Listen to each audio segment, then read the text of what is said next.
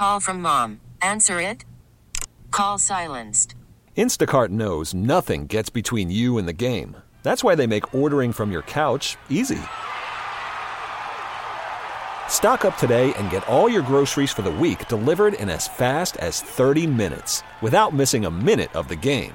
You have 47 new voicemails. Download the app to get free delivery on your first three orders while supplies last. Minimum $10 per order. Additional terms apply.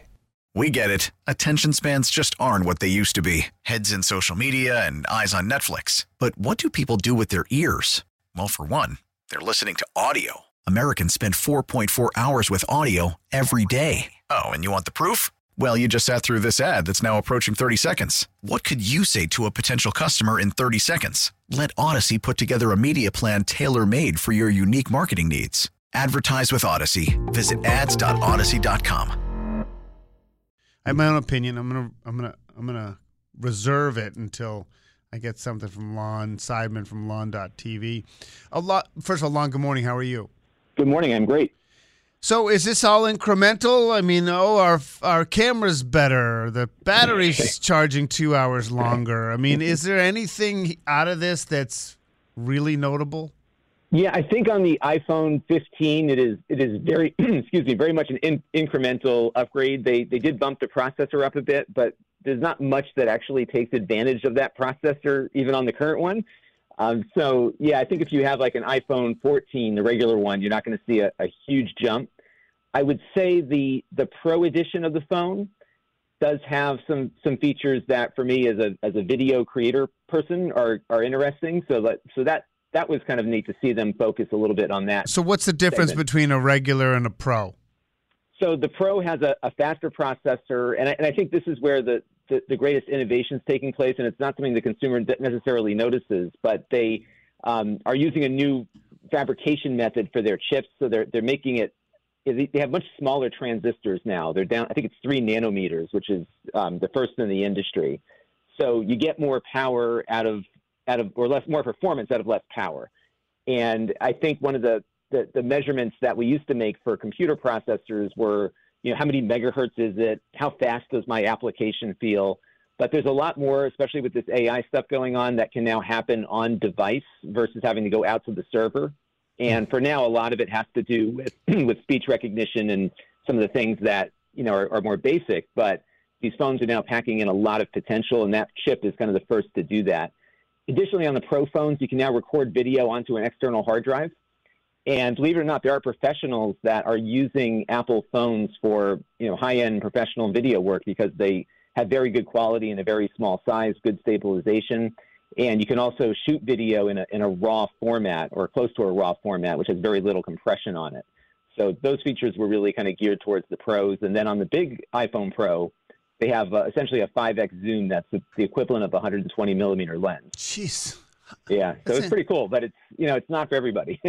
So if you're you, I mean, basically, because I've seen people like even, you know, I was in Boston a couple times this summer. They're shooting music videos on Newbury Street. They're using, and sometimes they're using some, some handheld or you know shoulder, but a lot of times they're doing it like on a little, a little thing with their hand and an iPhone. And I'm just blown away that they can do that high quality video on that stuff. It's really incredible.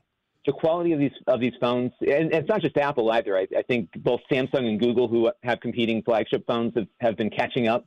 Um, but the video processing capability of these phones is remarkable, especially because you don't have to do much to the video after you shoot it. it just looks good Right. out of the gate, and they have very good stabilization on board. So yeah, it's it's. Uh, I use I use my phone a lot for the work that I do.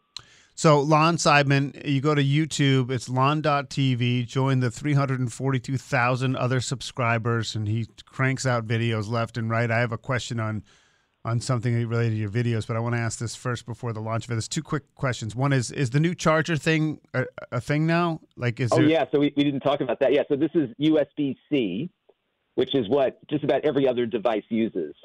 And you know, one of the things that struck me as I was watching the Apple uh, presentation was about the environmental responsibility that they're taking on. But what's going to happen once this trans- transition to the 15 and presumably the 16 and 17 and 18 is that you're going to have a lot of cables and a lot of peripherals that plug into these iPhones that will need to be tossed out because they just won't work without an adapter.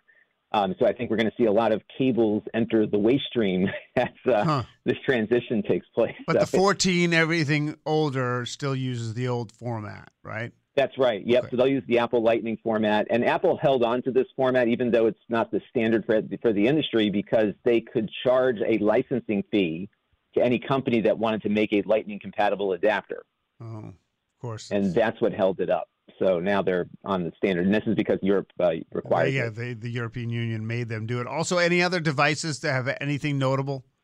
Not really. They they did update their watches, but it's kind of more of the same on the watch. You know, they made some some improvements to the screen. They've got some new thing where you can pinch your fingers to have it do stuff. But uh, on my watch, I just use my nose when I'm out.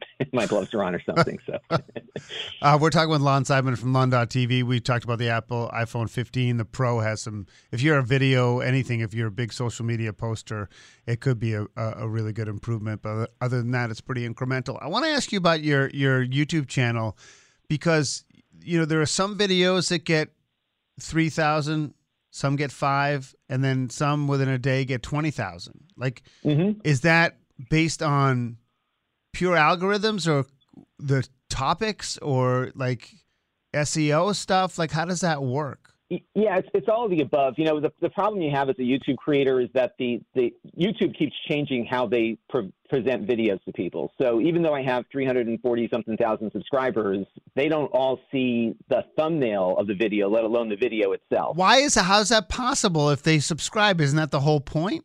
That that's my point.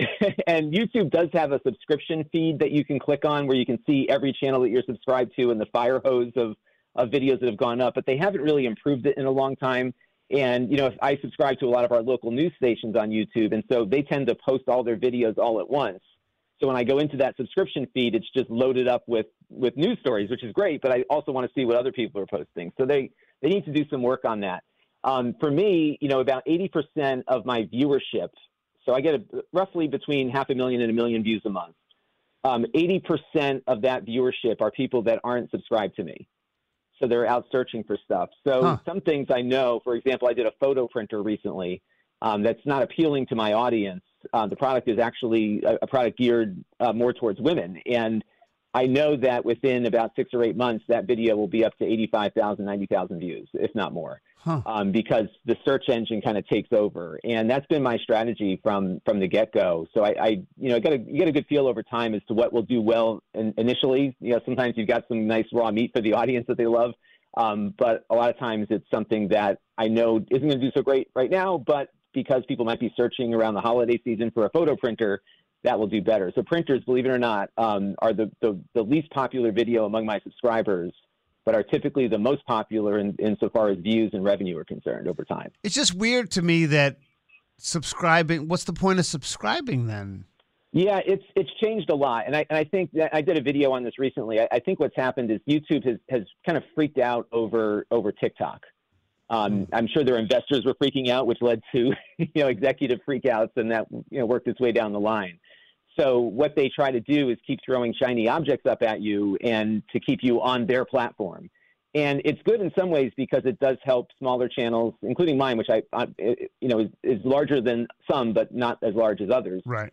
um, it does help you get discovered because if you have something that uh, algorithmically works, that tends to uh, help people find your channel. But at the same time, they still have this subscription thing, which they really push. They still send you a trophy when you hit your 100,000 subscriber mark, but those subscribers uh, don't mean as much anymore. And Huh. they've, they've really kind of dialed in the algorithm on returning audience. And audience is not necessarily a subscriber. Hmm. It's you know the the people that watch what you put up, and it's um it's unfortunate because I think it has hurt the platform a bit. Yeah. So that's how my son gets a thousand subscribers for his little sports highlights. Yeah, Um, they they find yeah. their audience. Uh, listen, it's great stuff, Lon. We appreciate it as always, uh, especially uh, the Apple stuff, uh, breaking it down for people as they're getting to work. We appreciate it. Anytime, I'll keep doing it as long as the algorithm lets me. Lon Seidman from Lon.tv joining us here on Brian and Company. You can go to YouTube and get all of his videos. We get it. Attention spans just aren't what they used to be heads in social media and eyes on Netflix. But what do people do with their ears? Well, for one, they're listening to audio. Americans spend 4.4 hours with audio every day. Oh, and you want the proof? Well, you just sat through this ad that's now approaching 30 seconds. What could you say to a potential customer in 30 seconds? Let Odyssey put together a media plan tailor made for your unique marketing needs. Advertise with Odyssey. Visit ads.odyssey.com.